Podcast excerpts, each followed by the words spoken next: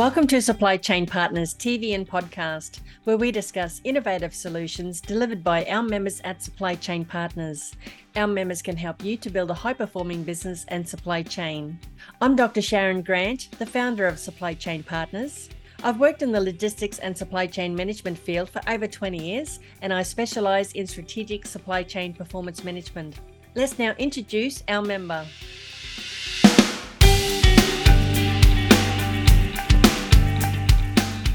With us today is Dr. Stephen Morse, the Chief Executive Officer of Unchained Solutions. Unchained Solutions are modern slavery experts who help organisations to address modern slavery risk and comply with the Modern Slavery Act. They achieve this by providing a turnkey solution which includes strategy, analysis, training, documents, and research. Welcome, Stephen. Thanks for joining us today. Thanks, Sharyn. It's a pleasure to be here.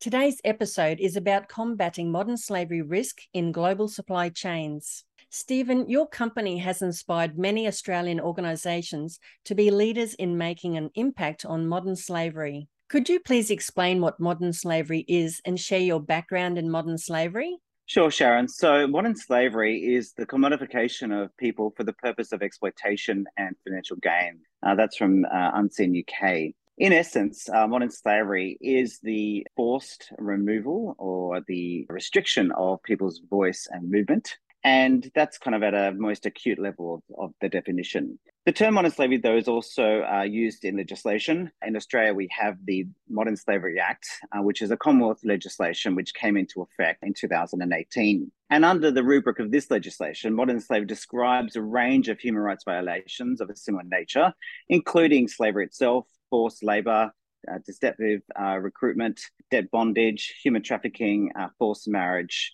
and the extreme forms of child labor. And so it's under this rubric, then we've actually got uh, a range of human rights violations. Given the complexity of the issue, it's not very easy to define and identify a case of modern slavery. And so there are a range of indicators that we can point to. And the greater the cluster of these indicators, the greater the, the risk that this is a case of modern slavery. These indicators include uh, low pay or no pay, extreme hours and days without rest of work, they could include a recruitment fee. They could include all sorts of threats and abuses, psychological abuses, the removal of a person's identity through the taking of their identification, their passport, for example.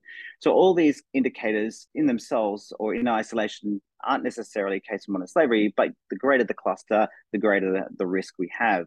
My background to this issue stems almost or just over a decade now uh, that I've been involved, and it really originated through a five year stint of living and working in Spain, in Madrid, Spain. Now, you might be thinking, oh, wow, that's a very exotic destination. What possibly could be wrong in a country like Spain in the developed world? Well, Spain is a beautiful country which has a very huge underbelly of exploitation, including mafia, uh, all sorts of um, organized crime, which actually drive the exploitation, particularly into the sex industry. So it was there in Spain that I completed my doctoral research looking at the push and pull factors on human trafficking in Spain and in Europe, and also at that time supported supported my wife and current business partner, Sarah, who worked as a health professional in a safe house for women who had been trafficked into forced sex work in Madrid. So that's our background to the issue. And this lived experience was really the backbone to the formation of Unchained. And it's part of our value proposition as an organization because we don't come to the issue of modern slavery as something which is theoretical. We've combined this lived experience, and many members of our team have different touch points with the issue of modern slavery or human trafficking risks. And we've combined that with expertise in sustainable procurement and supply chain management and data analytics to provide a range of services for our clients. Thanks, Stephen. Unchained Solutions definitely has extensive experience and deep knowledge in modern slavery. Now, many industries are operating in global supply chains. Stephen, which industries are at high risk of modern slavery, and what is the extent of the risk within these industries? Sure. Well, most of our listeners today will probably be aware of some of those high consumables around chocolate and coffee and tea, and maybe even the apparel industry. These are well known and well documented risks of modern slavery, and a lot of work has been done, uh, particularly with the big chocolatiers, for example, to try and address these risks, particularly at the source of production for cocoa in different parts of West Africa, in particular the Ivory Coast.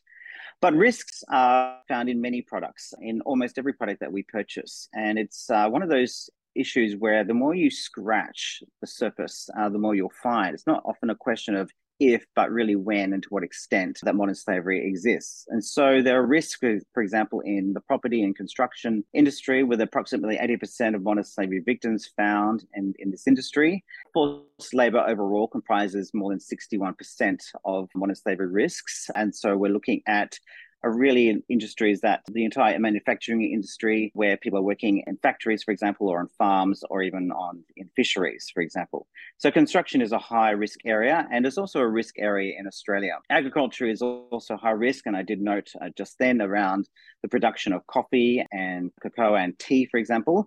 In the agriculture and fishing uh, industry, we have about 11% of victims of forced labor worldwide. A lot of attention of recent years has been what's going on in the fisheries, particularly off the coast of Thailand, where young men in particular can be trapped for months, if not years at a time, on fishing boats and being shipped, in a sense, from boat to boat without any rest and basically labored to the point of death, of which then discarded into the sea. So, quite a, a, very tragic and difficult topic area of conversation. But known risks are also in palm oil, and there's been a lot of work both on the environmental front as well as the human rights front to address issues of risk in the production of palm oil. Mentioned also garments and textiles. The textile industry has a very complex and convoluted supply chain, and there are risks all across the sector from, for example, the harvesting of cotton in places like Uzbekistan to the actual threading and weaving process, which a lot of that occurs in southern India. And then the materials are then shipped to places like Bangladesh, where we have the dyeing process and the cutting and the sewing into garments.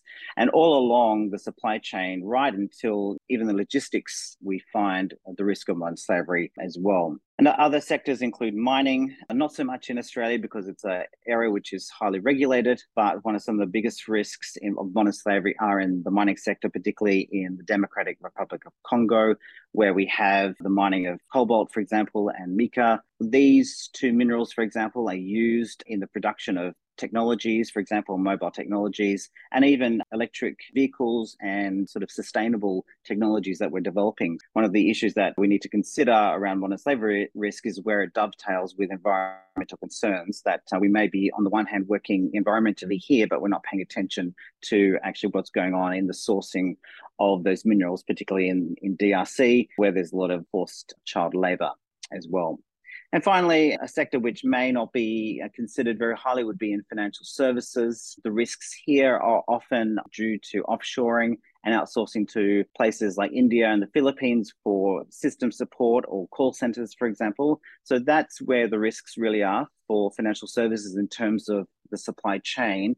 What financial services need to consider really is around where money and capital is raised and invested. So for example, where who's investing in you as an organization and where are you investing your money? And that's often where the risks are known risks to do with, say, the production of tobacco and, and arms, for example, and all those kind of uh, trades attract a higher risk of modern slavery. Two other sectors worth mentioning are healthcare sector and the higher education sector. And here we have uh, what we see as complex entities which have touch points with different sectors. For example, construction is very much part of any hospital facility and also, for example, a university campus. But the risks are also embedded in for, for healthcare in terms of the production of PPE. And so this was very much highlighted during the COVID COVID years where there was a relaxing of regulation around the sourcing of rubber made products, for example, in Malaysia. And currently there is a case being put against two big companies, one Australian, one American, around forced labor risks in the production of rubber gloves, for example. Other issues for healthcare, which are being addressed, solely have to do with medical implements. Uh, some of them can be made in sweatshops uh, by children uh, in Pakistan, for example, and those risks have been known for the last 10 years and been some progress made to address those risks. When it comes to education, uh, those risks could also, that pertain to healthcare, can also apply to education in terms of those kind of tools and equipment and medical devices and all sorts of equipment that is used in laboratories, for example. Education also can hold the risk, like healthcare and other sectors, around clothing and merchandise for, for staff and for students. In terms of education, one of the dynamics that we saw, and this was really highlighted through the COVID pandemic and the lockdown years that we had in Australia, was really the treatment and the mistreatment treatment of international students, a lot of whom did not benefit from any job keeper support from the government and were really made vulnerable during that era to being really trapped in Australia. So, and not having the money necessarily or the means or the ability to leave Australia and not able to access support and having to then yeah accept jobs and accommodation which was jobs of low pay and accommodation which was substandard in many ways. So not necessarily modern slavery in the case of these international students but given that modern slavery sits on a continuum people who suffer wage theft and issues to, and all sorts of privations at a higher level I don't want to minimize that at all. It's a slippery slide into more deeper graver forms of exploitation that's a considerable number of key industries with high risk of modern slavery, and there are many organisations that operate within these global supply chains. Now, I'm sure that there are many organisations and professionals who are yet to understand the Modern Slavery Act, what it entails, and how to address the requirements of the Act. Stephen, could you please provide an overview of the Modern Slavery Act? Sure. Well, the Modern Slavery Act is a Commonwealth legislation. We also have a piece of legislation in New South Wales, also called the Modern Slavery Act, which I'll describe in a moment. But let's just start with the federal legislation. Uh, the Modern Slavery Act came into effect in 2018 and really was kicked off in terms of the reporting mechanism of that legislation from July 1, 2019. And since then, more than 4,000 entities have, have submitted what we call modern slavery statements to the Modern Slavery Register that's hosted by the Australian Border Force under the Department of Home Affairs. That's the layering of terms of uh, legislation. The Modern Slavery Act really builds on two other legislation. For example, we can think on the one hand of the soft legislation that has been developed at an international level with the United Nations. So, for example, the UN Sustainable Development Goals and the UN Guiding Principles of Business and Human Rights. And these two agreements uh, for governments and organizations really underpin the formation of anti slavery legislation of what we have here in Australia. It's also worth noting, too, that the in terms of slavery, slavery has been illegal in Australia for a long time as part of the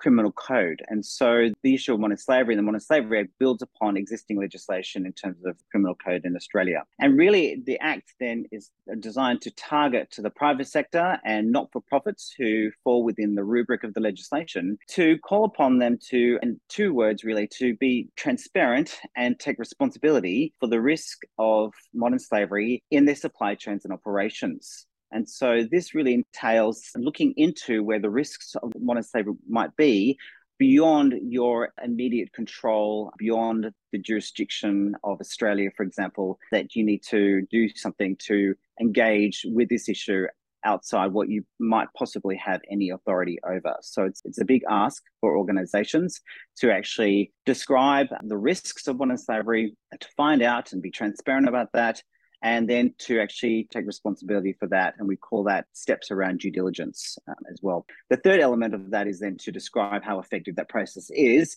And today, many organizations struggling to do that given the complexity of the issue. So the Modern Slavery Act targets especially organizations that earn more than $100 million in annual consolidated revenue. And so we're looking at ASX listed companies, we're looking at uh, companies in the privately owned, as well as not for profits that have that reach this revenue threshold. And they are mandated under as a statutory requirement to report in to the Department of Home Affairs what uh, they're doing to assess and address the risks of modern slavery. The Modern Slavery Act has uh, reporting guidelines. There are seven criteria and uh, the criteria is there really to guide organizations to include in those statements the things that they, the government is looking for, which demonstrate what an organization is doing. And the key elements of those are what, what I've described to be transparent in terms of what they're finding and to be active in that, and then to take responsibility for what they're finding. And so, in that, then there's a lot of risk, no doubt, for for organizations at a reputational level. There are also unknown financial and legal risks that organizations need to take into account. And so there's a lot of thinking and strategy work to set up the organization so that it can actually address this issue with the appropriate level of investment and resources to do the work and to see the work as a long term venture because resolving the issue of modern slavery cannot be done overnight, in a week, in a month, or a year. So we need long term goals and long term investment. The Modern Slavery Act expects uh, board level engagement, and so a requirement to comply with legislation, a statutory officer of the organisation needs to sign off on the legislation. That could be a board member or the CEO, for example. Company secretary is responsible for ensuring that the organisation, whatever its size it is, to sign off on what the company is actually reporting on. So it's a legal requirement. At this stage, there are no fines for non-compliance, and that would probably be seen as a weakness of the legislation. So really, it's down to the Minister for Home Affairs to name and shame the organisation. And it is known that organisations that don't report properly will hear from Home Affairs to actually make changes to their statement. So, so far, we are kind of in the third year of reporting, and organisations are putting together their third statement. However, we have seen uh, with this a range of responses to date, uh, with some you know shining examples, particularly for those organisations, companies that have a very high consumer profile, big supermarkets, the mining companies, the big banks, and but aside from that, there are also a lot of organisations, particularly down the sort of towards the hundred million dollar mark, uh, surprisingly have not done anything to date with this issue, and we have everything in between in terms of reporting. There is also an opportunity for those entities that sit or fall below the threshold, the reporting threshold, to report in and to do that voluntarily. And as such, as they do that and they register, then to be treated like any other reporting entity. And we at Unchained have put those clients who are way under the threshold of maybe around the $50 million mark, who are doing this really because it's part of their entire ethos as an organization to be sustainable on many fronts. And it's very inspiring to see an organization do this voluntarily. Uh, it's also been noted too and expected that uh, whilst the market is sort of given authority to guide, to drive the implementation, it was anticipated a race to the top, but I think overall we're seeing a race to the middle.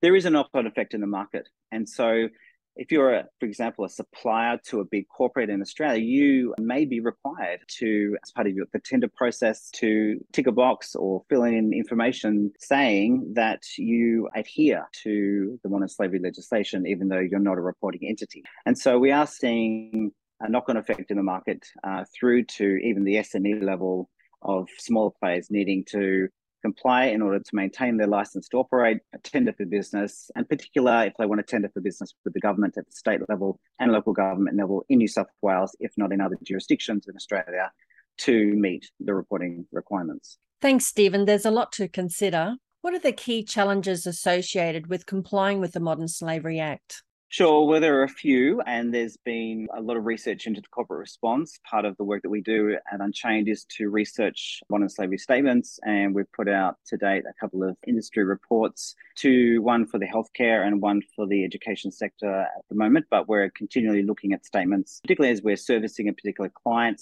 in, a, in an industry. Then we'll also look to see what their competitors are doing. But it has been noted through a number of reports that yeah, there are lots of challenges for organisations. One has to do with understanding the level of complexity in addressing modern slavery risks. Some organizations, lots of organizations are very good and have existing risk management frameworks and compliance mechanisms and policies, which they've been able to easily and readily augment and uh, edit to include modern slavery inputs and related human rights violations, uh, as well as other issues. But the challenge really is kind of going beyond the process stage, beyond just mapping out the suppliers as important and as necessary as that is, because a lot of organizations don't necessarily understand where they're buying their products from, but to move beyond what we call, say, receive data, which can also we can be quite general and, and historic in nature. And once they've done that sort of initial desk research piece, which is important, it's very but very foundational, is then to actually work out how they can get down to the specifics and, and down to the,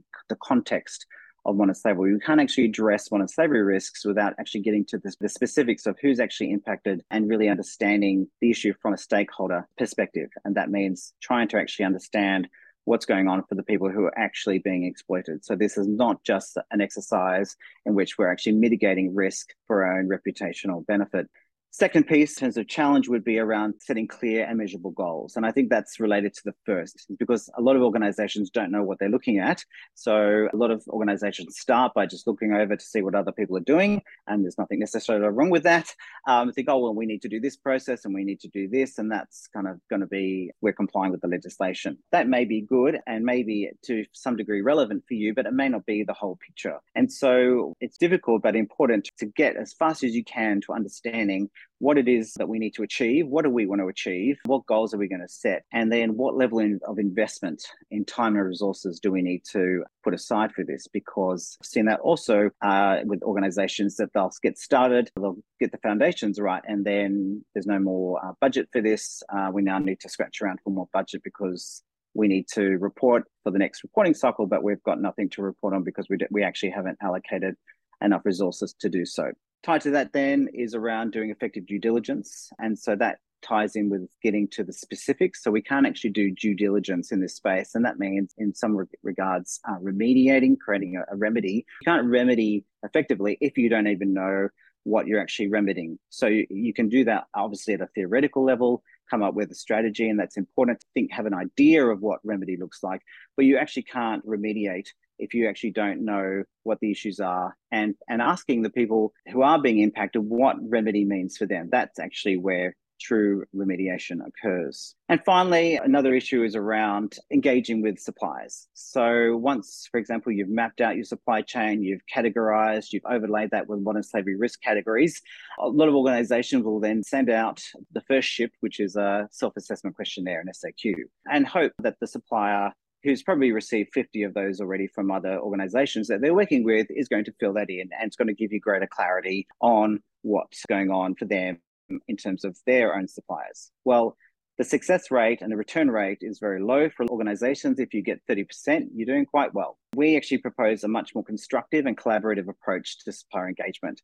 So that's a bit of a shifting gears in terms of how you think about your suppliers, that they're not just people that you buy from, but your suppliers are actually an integral part of your overall business viability, resilience, and strategy. So, and to come up with a solution whereby you incentivize your suppliers, you work with them, you provide resources, you provide the means for them to also collaborate with you and to engage with their suppliers and work slowly, yes, but through the supply chain to actually identify where the risks are. And in the process, find out where the leakage is, find out where there are risks in quality, uh, not just modern slavery, human rights risks, but where are the other risks to actually create, where the costs, where are you losing money, for example. So this exercise of addressing modern slavery risks can also be an exercise as a profit center to actually, through the supplier engagement, to actually identify where you could be actually saving money, building resilience, building a more sustainable supply chain, diversifying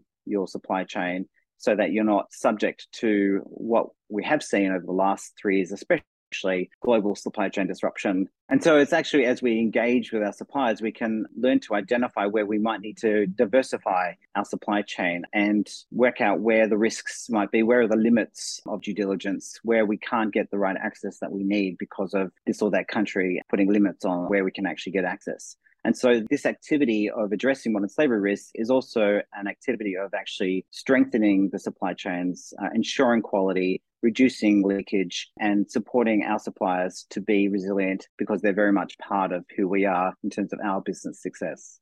Thanks, Stephen. That's a significant number of challenges to address. Now, I noticed that you mentioned that there's no fine for non compliance. Is this likely to change in the future? It's hard to say. The legislation is currently under review and there's a consultation process with a report and a submission made to Parliament early next year. So lots of organisations, not-for-profits, experts in this field are putting forward their various uh, concerns and recommendations to the government of what can be done to change the legislation and strengthen it. And some of the things you know we are hoping for is a strengthening of the legislation.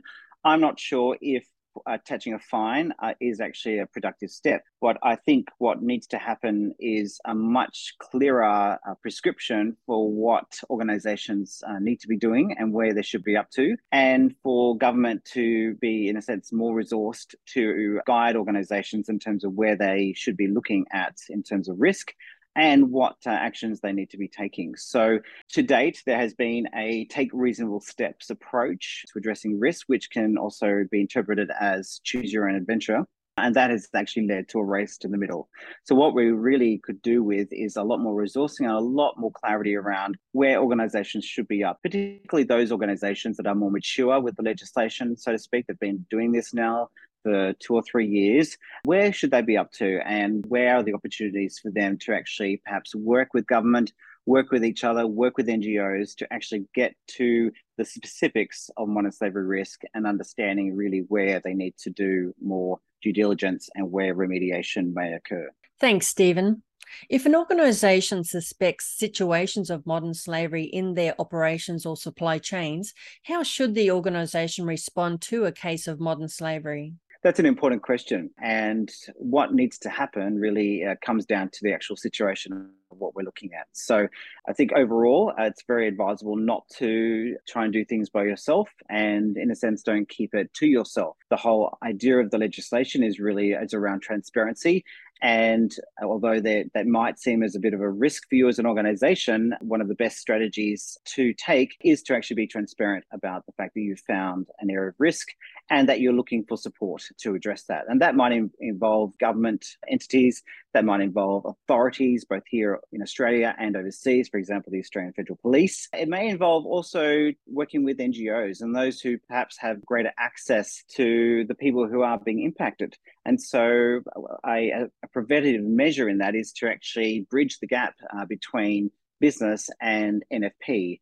Uh, and be on the lookout, being proactive to actually set up those relationships, set up those channels of communication so that should there be a case of modern slavery arising, then you already have in place that uh, realm of trust, uh, that sphere of trust uh, with different actors in the space, and that you're not starting from scratch or from a position where, oh my goodness, I don't know what I'm doing. So, of course, it's very difficult, depending, and it depends on the specifics, but uh, there are lots of uh, civil society groups, NGOs, and government representatives who are there to assist you and the authorities. And so it's about being transparent, calling the Australian Border Force, and getting good advice and support as you address this issue. Modern slavery is definitely a serious matter for senior managers, and expert guidance in modern slavery is essential. I'm keen to understand how Unchained Solutions has helped your clients to combat modern slavery risk in global supply chains. Could you please provide one or two real life client examples? Sure, Well, I won't mention the names of the clients, but I can certainly paint the scenario for you. So, uh, on one level, we had a client who was who'd be seen as being very advanced uh, and a big player in the property sector, and they were they've been tracking with the modern slavery piece for a while with a, a sponsored working group uh, with uh, a framework for assessing risk and addressing those risks, as well as also having a framework to measure the effectiveness of action. So it was quite advanced. And what they were looking for in the first place was a review of their statement to identify gaps um, and uh, look for opportunities in terms of their current engagement. And that followed on with uh, a complete review of their risk management framework uh, and their effectiveness framework to again identify uh, the gaps, uh, look for and look for opportunities for the organisation. So that engagement started with a, a desk work uh, review. Uh, so we took all their documents, we took all the work that they've been doing, and we analysed that through our own theory of change and social impact measurement framework to first of all provide a report uh, for them to highlighting some best practice trends uh, and recommendations um, for them to to continue working on. We followed that up uh, with a workshop because they were particularly interested in how and working out how to best measure the effectiveness of their actions, uh, realizing that this is uh, criteria five of the Act uh, in terms of the reporting guidelines. And they wanted to make sure that they were setting up the appropriate uh, indicators, uh, impact areas, and different met- and metrics for that. So we ran a workshop for the working group, a half day workshop, in which we actually worked through the essentials of impact measurement. What does it mean to set the appropriate goals to actually determine the impact areas that uh, they should be focusing on? One of the weaknesses of their current approach was about, well, we just want to minimize modern slavery risks. So that was one of their goals. Unfortunately, they weren't really in a position to do that, given their distance from the real action of where modern slavery occurs. And so we helped them to think through their ecosystem, the business, where they sit in the ecosystem or in, in terms of the market market and to really think through where are the opportunities for them to engage, for example, with suppliers, to engage with other peers, to engage with civil society groups, and to uh, work with their investments portfolio managers, for example, all sorts of different actors to make it much more concrete, much more specific in terms of what were the impact areas and what they wanted to achieve. So that was a very rewarding piece for them and set them up for their next engagement series of engagements over, over the next couple of years. That would be at the advanced level. A lot of the work we do is to help organizations get set up. So we have a setup solution, and this is where we actually again, run a gaps analysis kind of process, work them through with their working group. We have to, we encourage them to form a working group and really help them to get set up. So these organizations don't really know the need is that we don't know anything, we don't know what to do. We have an idea that we might need to run a risk assessment, for example, for our business, but we're not really not sure. So what we do under the setup solution is that we, first of all, we have a, an executive briefing. So we engage with the board and the executive so they know their obligations and can sign off. We then encourage them to sponsor a working group. And, and with the working group, we run two workshops. One is to uh, identify all the areas of all the gaps in the approach, but also identify what current policies and what frameworks, what risk management tools they already have in place so they're not reinventing the wheel. And through that process, then to map out a two year action plan for them to implement. And through that process, then to give them a realistic picture of what do they want to achieve, what kind of investment they need to make, and who is going to do what, and what kind of KPIs they need to put in place. And then through them, we support them with the initial risk assessment, get work through their policies. We provide a report on where they the state of their policies, and we provide some e-learning training so that there's enterprise-wide engagement, at least at an awareness level, and we help them with their first statement. So at the end of that engagement, that setup solution, they're set up uh, with the first stage of implementation.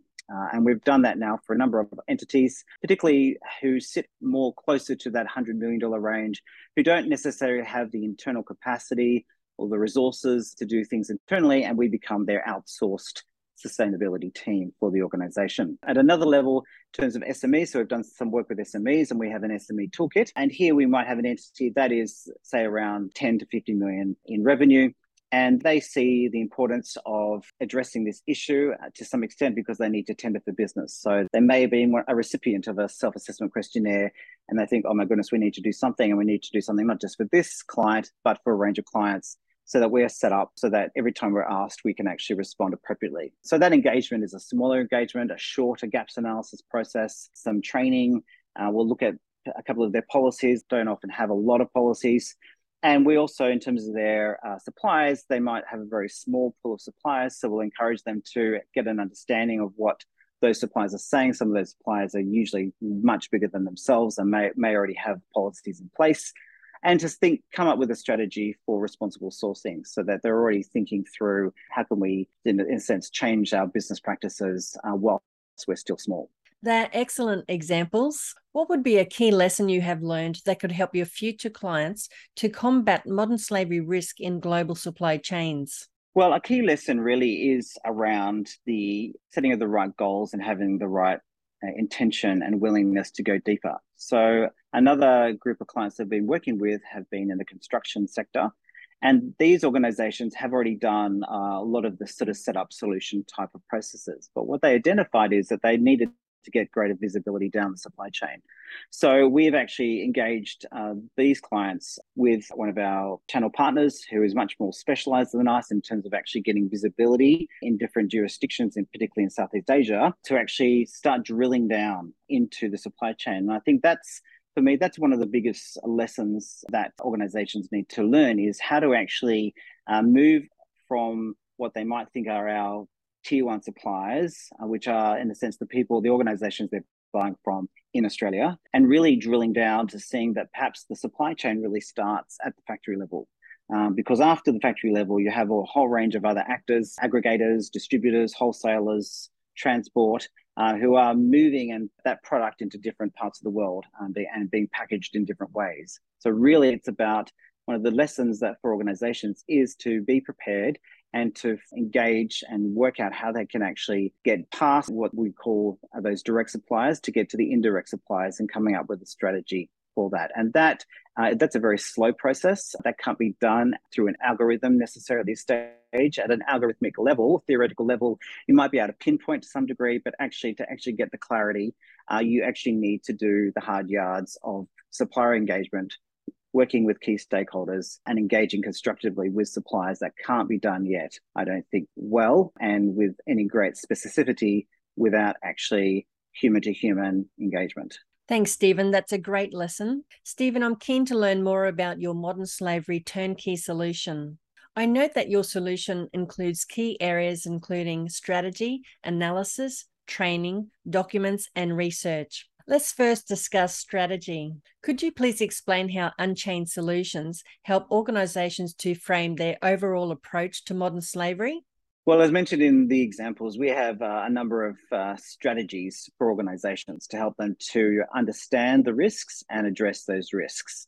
And so at the governance level, uh, we have a strategy to engage the board, for example, and the senior executives and the working group to make sure that they are equipped, have the right understanding, and, and build the capacity to address this issue and monitor and report on modern slavery risks over the long term. Our modern slavery risk management review and or gaps analysis process are designed to help organizations to create their own strategy. So these two tools, one is for more advanced organizations, the other is for those who are just uh, starting out are really designed to help organizations to identify what they already have in place uh, around policies, for example, or an understanding of their supply chain, or it could be what awareness the organization has, uh, what compliance mechanism is already in place, what tools, and with that, then to work out how can we augment those tools and those processes, or what tools and processes that we do we need to develop. And both those strategies will actually will issue in an action plan to help organizations map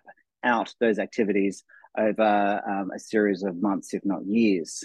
The other two strategies that we have one is to do with the supplier engagement. Uh, so, for example, when it comes to once you've come to a basic understanding, a general understanding of where the risks are, medium, high, and low, uh, with your suppliers, to then segment those more medium to high risk suppliers and and develop a strategy to engage them.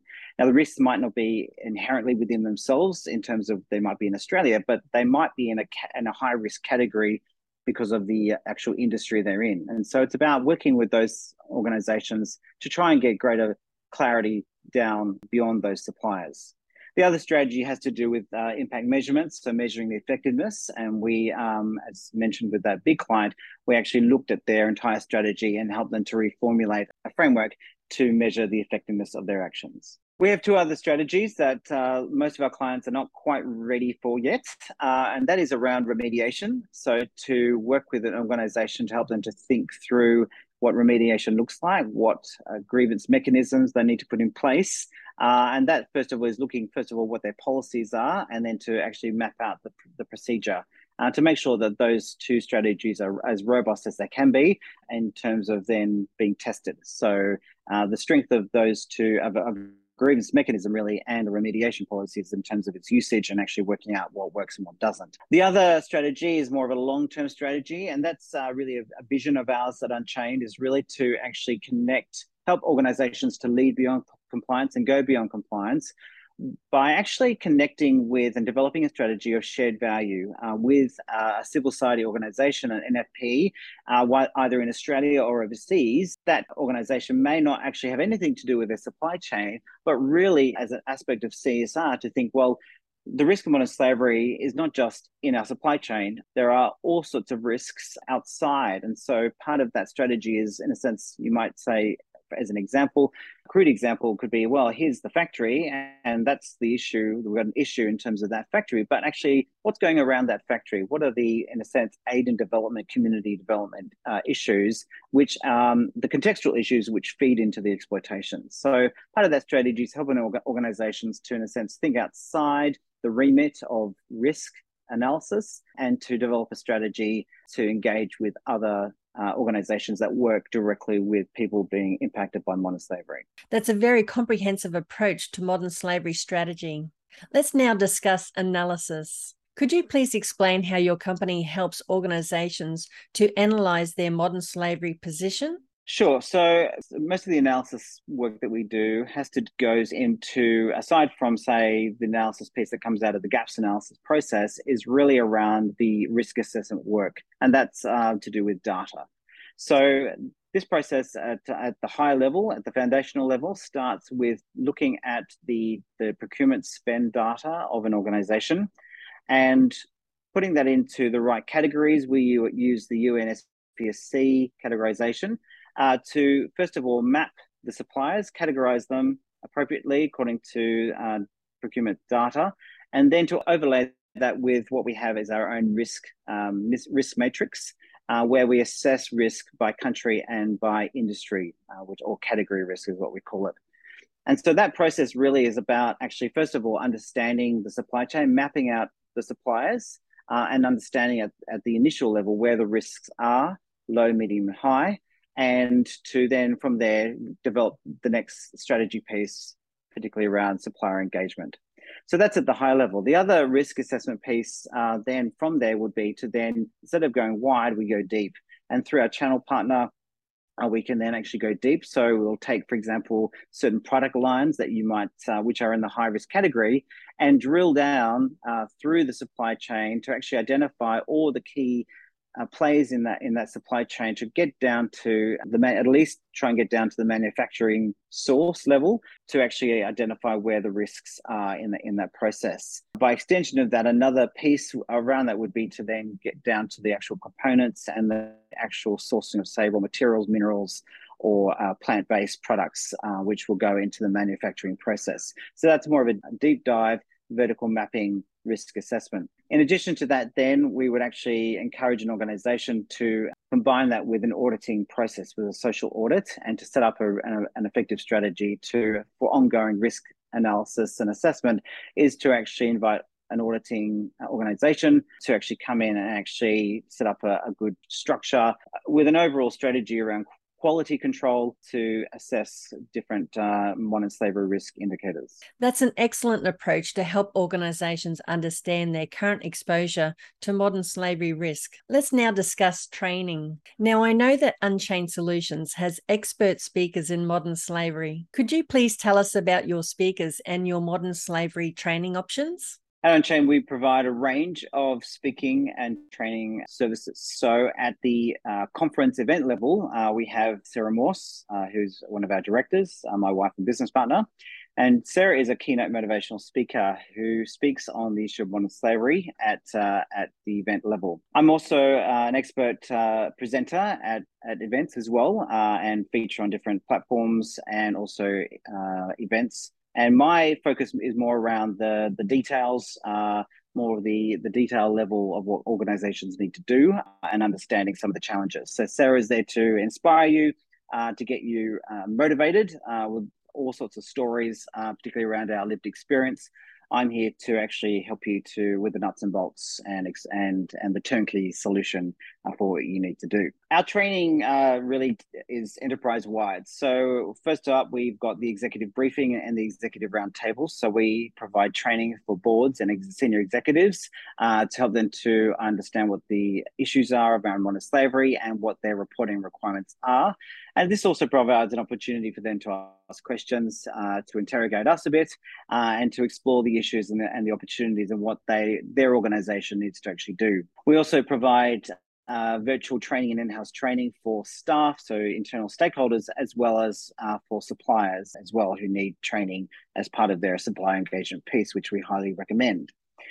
We also provide uh, e-learning modules, and uh, we have two streams for that. We've got module e-learning modules for the health sector. Uh, we've produced a series of six modules to help health professionals, both at the professional individual level, right through to the organizational level.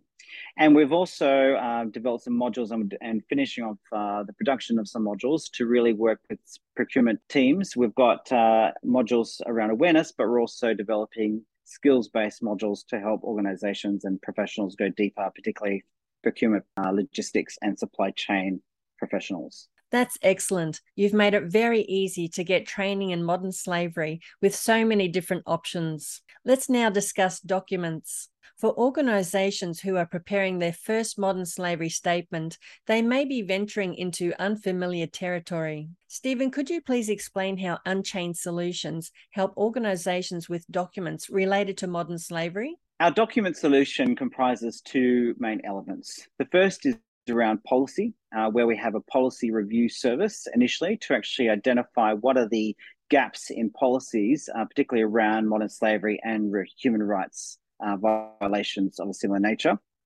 And so our first piece will be around identifying those gaps and, and making recommendations and suggestions of what organizations need to do to improve uh, those policies, to edit them. Second to that would be if organizations uh, don't have all the policies that are needed. For example, uh, they might not have a modern slavery and human rights policy, or they might not have a supplier code of conduct, for example, they might not have a procurement policy in place, we actually can provide templates and recommendations and help them to build uh, those policies for their organization. The second piece then is around their statement, uh, their modern slavery position statement, the one that they can either, if they're not reporting, will can put on their website, um, provide to their clients, or one that they'll submit to the modern slavery register.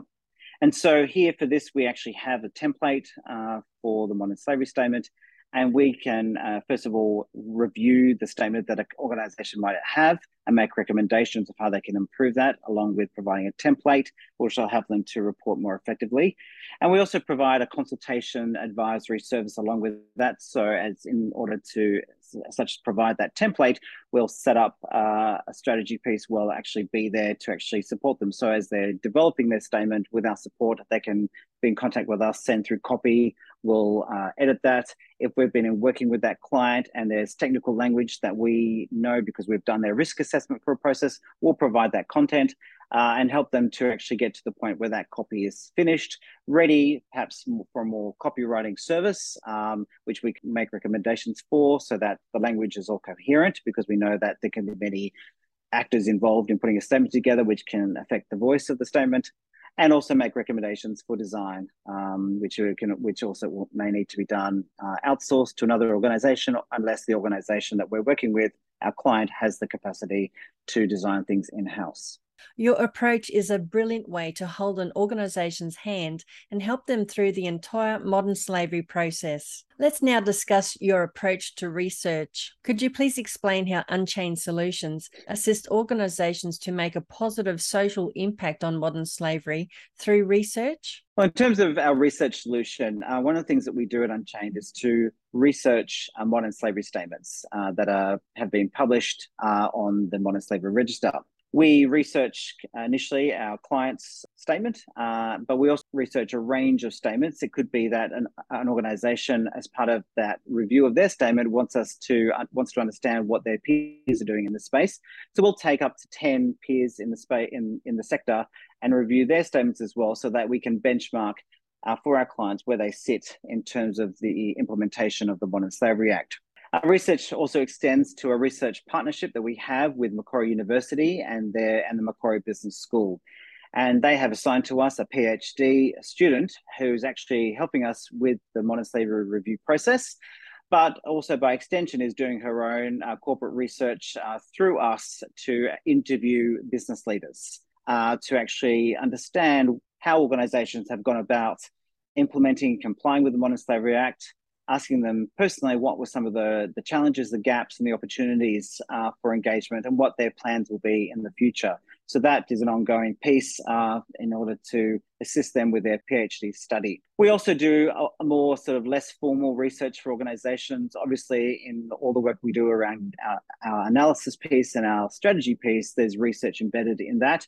And we're also continually improving our e-learning and our our workshops. So to actually be uh, on top of what is good practice in the space and current research. From time to time, though, our clients will reach out to us. There could actually be a case, a risk of modern slavery, and they want to understand more about what's going on. So we'll actually do some more research into that in terms of identifying uh, where the risks are, what's gone on. For example, a recent example was with a shipping vessel, and the risk wasn't actually with the client, but it was with one of their suppliers. And so we actually did some more research into that to actually identify why this happened, what was put in place to mitigate this, if anything, what are the international standards, the the authorities, the certifications that should have been in place, the auditing process to to mitigate this and what why didn't this occur in the first place? So that kind of research is more on a case by case study as our clients ask us to look further into a particular situation. They are excellent research options to help your clients through the complexity of modern slavery. Well thank you very much stephen for joining us today from unchained solutions Thank you, Sharyn. It's been a delight to share with you. It's always a great opportunity and a privilege to share about this issue that we are very passionate about. Uh, Unchained Solutions is uh, largely industry agnostic. Uh, we often get asked, well, do you specialize in this industry? And we've actually worked with a range of clients um, from financial services, mining, construction, property, health, education, packaging, tourism, and retail. So, and it's a growing list. And for us, it's really quite a joy for us to work across a number of industries uh, to actually work with our clients and understand their needs and wrap our solutions around their organizational needs.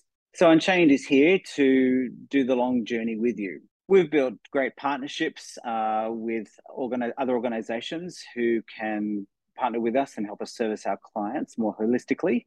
And we have also working with a number of uh, organizations and peak body associations internationally so that we're always attuned to what's going on in the on the ground in various parts. So that whilst we are client facing if you like corporate facing uh, we are very keen to make sure that we maintain a very strong understanding of what's going on in the ground in many parts of our world.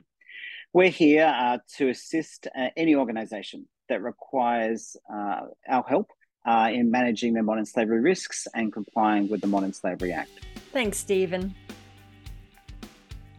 Well, that concludes today's episode about combating modern slavery risk in global supply chains with Unchained Solutions. You will find all their contact details listed below. So join us again at Supply Chain Partners TV and podcast, where we meet with our expert members at Supply Chain Partners to discuss key business and supply chain issues, topics, and trends, including logistics, supply chain management, technology, and much more. We welcome you to subscribe to this Supply Chain Partners channel, and we look forward to you joining us again in a future episode.